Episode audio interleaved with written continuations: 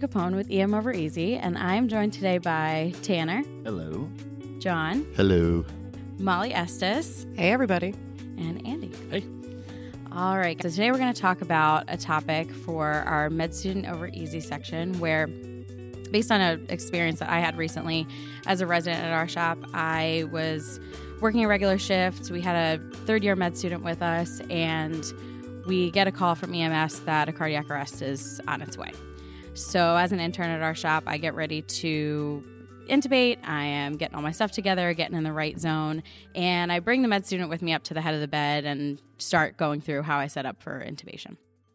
And we're getting ready, and patient comes in, and we're running the code, and they're on a Lucas device, and and we're going through and they've given epi in the field and the patient's been down for more than 20 minutes prior to starting compressions. The patient's in PEA we've given multiple rounds of epi. We've tried all of the things. Lactate comes back at 6.8 we kind of all know where this resuscitation is headed. And i look at my senior and the attending and they're making the decision of whether or not we're going to um, conclude the code. And we went ahead and did that and we walk out of the code and I'm cleaning things up and I look at the med student out of the corner of my eye and I could she just has this deer in the headlights shocked look on her face. So how would you guys approach this scenario? You see this happen, do you go back to shift? Do you address it? What do you do at this point? So I'll give some quick feedback. First of all, kudos to you for recognizing that it happened because we often don't often acknowledge that residents and in, interns are residents, but interns, residents, learners, nurses really do pay a lot of attention to what's happening. So even though you were focused on the resuscitation, noticing it is the big thing. The first thing, my general question for everything, and I may phrase it a little differently, but it's always like, hey, what's going on? What's happening? Depending on the look or the face of the person, it may be very different. I may kind of say, Hey, can you come with me over here for a second? Or sometimes you can use your physical presence to actually block someone a little bit to keep them in the room or to direct them away from the room um, without them really knowing that you're doing it. But that's the first thing. I feel like you need to know what the current situation is. So you need to know a sit at. I start with a very similar kind of general overtake, and I even go perhaps one step further back. I usually will pull the learner to the sides, just not even ask them how are things going, because usually at that point their face is saying not good, not good at all, and say, hey, so I know that was a lot. Can I ask you a kind of hard question? Is this the first time you've seen somebody die? And I find many, many, many times this is the first times they've actually ever seen a human being die before. And we really have to, I've, I've found that we really have to acknowledge that part of what's happened before we can ever begin to dive any deeper into any of the medical nuances, team nuances, communication nuances, any any other direction that that conversation can possibly spin off to, because they're still stuck in their head at the oh my god oh my god you're not alive anymore part of it and they can't even process past that and sometimes we don't even get any farther than that one question That's a really good point. I I think that is probably one of the biggest components of this whole conversation is death and how you know it or don't know it. I, I think for me, even in this scenario, I would hope that I, I don't get learners very often with me, but when I do, I try to know what their eventual goals are going to be. If their eventual goal is to be a psychiatrist, I'm going to approach this scenario much differently than somebody who has intentions to be an ER doc. Because if they are intending to not be in these kind of scenarios very often, that's going to change my conversation of, okay, let's just kind of debrief about death and, and these kind of things. But if it's an EM or surgeon oriented person or someone that's going to be involved in these kind of critical scenarios often they may be more embarrassed than afraid or or something and so that kind of approach is going to be a little bit different depending on what they want to do in the future Yeah, 100%. And I think so. And I approached it very similarly. I, I asked her if she wanted to talk, and I very quickly learned that that was not the first time she saw someone die, but it was the first time she ever saw someone on a Lucas device, which I remember was a big deal for me, only because it's pretty aggressive. For some reason, watching a Lucas device give compressions versus a person, it's just different. I think you bring up the point that I mean, even just the resus whole thing I mean, if, if we were to put a rating on that from like a movie standpoint, I mean, they're, they're 10 watching, out of 10 they're, brutality. they're watching in rated X scene, NC 17. These are things that adults would avoid. And Yeah. then we're just saying, hey, by the way, come in and watch this resus with me. And we're so desensitized to it that we see chest tubes and intubations and everything else. And they're like, what? You're, doing what to what? Because they have no idea what they're walking into. And then they see it, and you can't unsee that. Yep. And it's a really fascinating point, too, about the human versus non human. So, over a long time of experience, I have seen many people that are, they absolutely do not want to be on a ventilator, but you can keep doing what you're doing now while someone is manually bagging. Or because it's that, that sensation of it, as long as another human is, is participating, then there's some connection to life. But once it's a machine, right? And then it's very much a different thing to many, many people. And it's a fascinating thing to, to see. And I can imagine as a student, I saw the Lucas devices kind of come along in development. And it still kind of shocked me how I, I think it's just the precise methodicism, right? It just, nothing changes. It just keeps going. So it gets into the wrong place, it keeps going. It slides off, it keeps going. Like nothing. Those chest nothing compressions are exactly as deep the- as they exactly need to the be, same. and that is how they're deep they're supposed to be. But it looks you are breaking a human body. You are. And interestingly, that used to be a key area for people that needed to regather themselves during resuscitation. Because one thing you could focus on are, oh, are the chest compressions being done properly and being done well enough? And now you've removed one more thing to look at. So yeah, I can see how, A, if you've, even if you've seen a death before as a student or just a dead patient, seeing someone die after that level of intervention is probably a very different beast to tackle. I think there's something too about. I remember doing chest compressions on a human, and you. It's that weird. I'm doing something active, and it's almost like a meditative type state. Like you're just doing in your head. You're trying to keep the pace. You're trying to do the right depth and all that kind of stuff, and you're very engaged and active. So you're not thinking about the other stuff. And when all of a sudden you can offload that, I mean, that's what we talk about all the time in the ER. How do we offload our cognitive burden so that we can focus on the bigger, higher level stuff?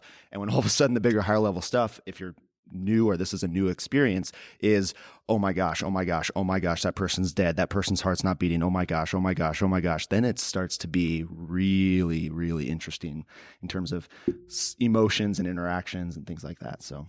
Yeah, I think one of the most interesting questions that I got from this particular student was once we had gotten kind of through those first few things was she said, "Well, why did we stop giving epi?" Because at a certain point, we stopped giving epi, we continued compressions and continued doing other interventions, but we stopped giving epi. And it wasn't something I don't think I would have been that observant as a student to have noticed that piece with like you said everything going on. Oh my god oh my god oh my god. That's not something that I would have noticed. And I think it and she said it upset her. She's like did we do everything for this person? And I think that that was part of it was she didn't realize and know all of what we realized and knew about this patient and all of the science behind how long he'd been down and what his lactate was and and things that I've recently learned but didn't always know and forget that I didn't always know. So I think that that's a really good point in this whole debriefing debriefing process, right? So we all know that the debrief is not even 50% about the medicine itself, or it shouldn't be, especially if you're talking about sim debriefs and communication, emphasis, and all this, that, and the other. The medicine's not as important. For younger learners, talking about the medicine is actually really important because they need to have you to guide them through some sort of mental framework model so that their brain can begin to interpret everything that they saw because they don't know. The student might be able to recognize the word epi out of all the words that are being thrown around. And that's the one thing that their brain hinges on. And if left to their own devices with no conceptual framework whatsoever to interpret information through, they're going to draw all sorts of crazy conclusions about how those inhumane ER docs just called the code on this patient. And isn't it horrible? We could have saved them when in reality, that's not what's going on. So even if you don't get deep into it, you have to give them some sort of starting framework so that they know how to process what they've just seen. Yeah, it's so true. And the the interesting thing too is one of my passions is that you tend to hopefully perform as you're taught. And if you think about this student, I don't know their existence in life, but I can certainly easily envision a world where they had a sim lab at their school that was run by a paramedic that had years of experience and drilled into those people epi every three to five minutes, epi, epi, epi, because that's what they were taught, right? And so they're teaching the right things. But in that gap, the science has changed, but the literature hasn't. The, the textbooks haven't caught up. The, so only the people that are doing the most cutting edge are the ones that know that it's different now. And so it looks very much like you're doing a bad thing. And that when that's really what you know, and it's at that life or death moment, eh, that feeling that you didn't do everything you could. And certainly, one of the worst things is when a student is a part of the team but doesn't feel empowered to ask. And it's not a blame. I 100% understand why the student would not, in the middle of the necessity, be like, I have a question. I get it. But also, but from a right, but from a but from a from a very funny place. At least the people at this table, if a student did that, I'd be cool. What you got, right? When I ask, does anyone at the, at the resuscitation have anything they'd like to to add? It's an authentic question. If somebody's wheeling by, mopping the floor, it's like, hey, I, I think they're in V-tach. Like that, pointed out. Let me know something's going on. I had one student a couple years ago who actually spoke up when I asked that question and said, "Well, what about glucose?" I was a great idea. Let's Yep. do it. And Let's do it. just watch their face go, I can Yes, right. So Yeah.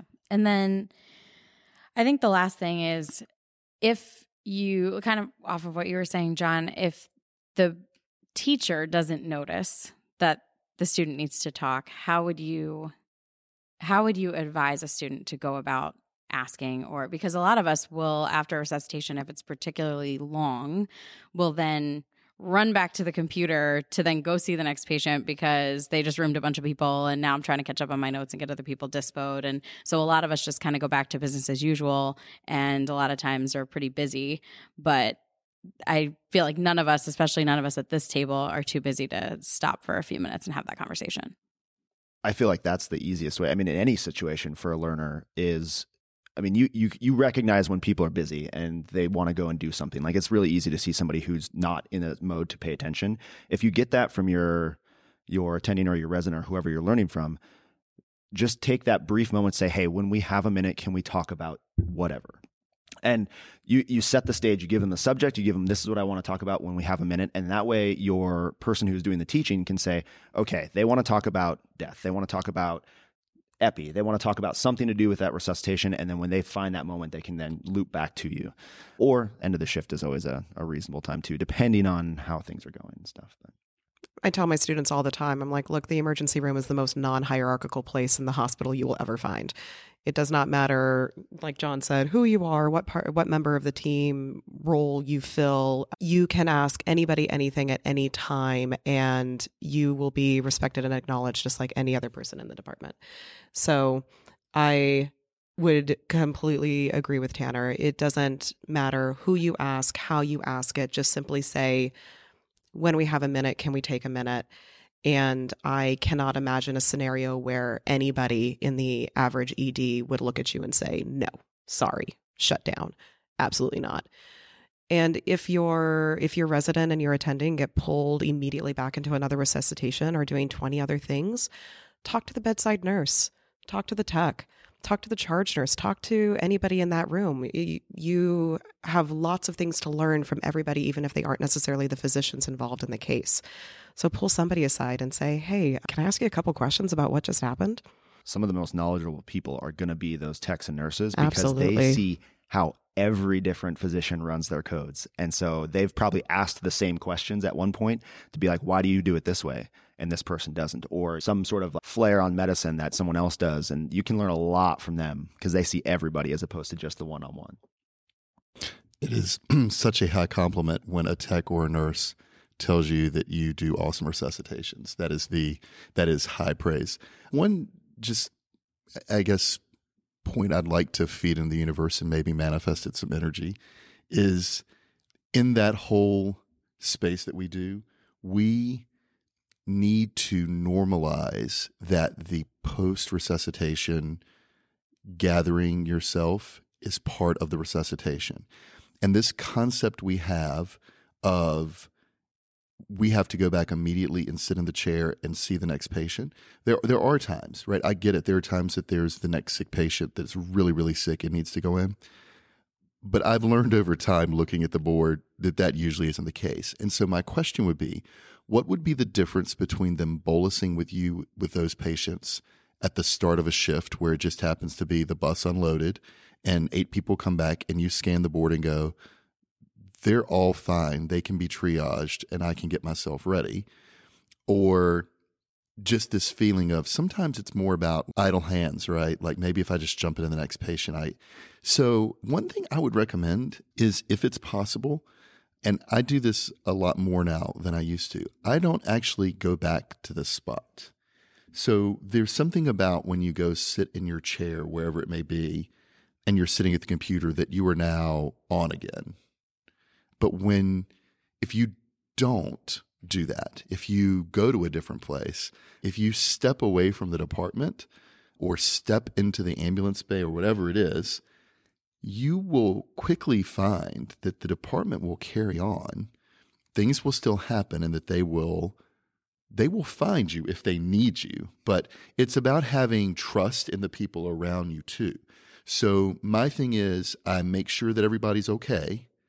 And then I actually go make sure that I'm okay. And I'm really good with that. And I really encourage residents to do the same thing to make sure that, you know, everybody really is okay and normalizing that process. Like you don't just have to go right back in.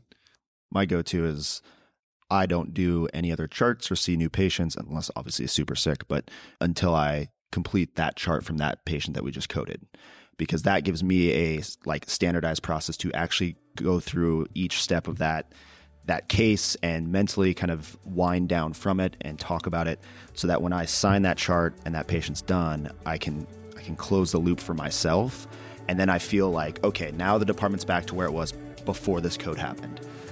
And I can kind of get back to essentially just separating that case out from everything else. Yeah, I'll admit that I'm pretty bad at ensuring that I have debriefed myself uh, after some of these really critical events happen. So, my learner asking me a question, me helping them, is actually me helping myself as well. They're doing me a favor by engaging. Yeah, I appreciate you guys, and I think that was a great conversation.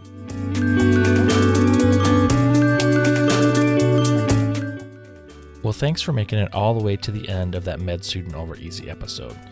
Don't forget, you can follow us on social media, whether it's on Facebook, Twitter, or Instagram, or head on over to our blog, emovereasy.com. Also, don't forget we are the official podcast for the American College of Osteopathic Emergency Physicians. You can learn more about this great organization by heading to acoep.org, where you can find about an upcoming CME event where you might get to see a few of your EM Over Easy hosts live and in person for a show. Until next time, thanks so much.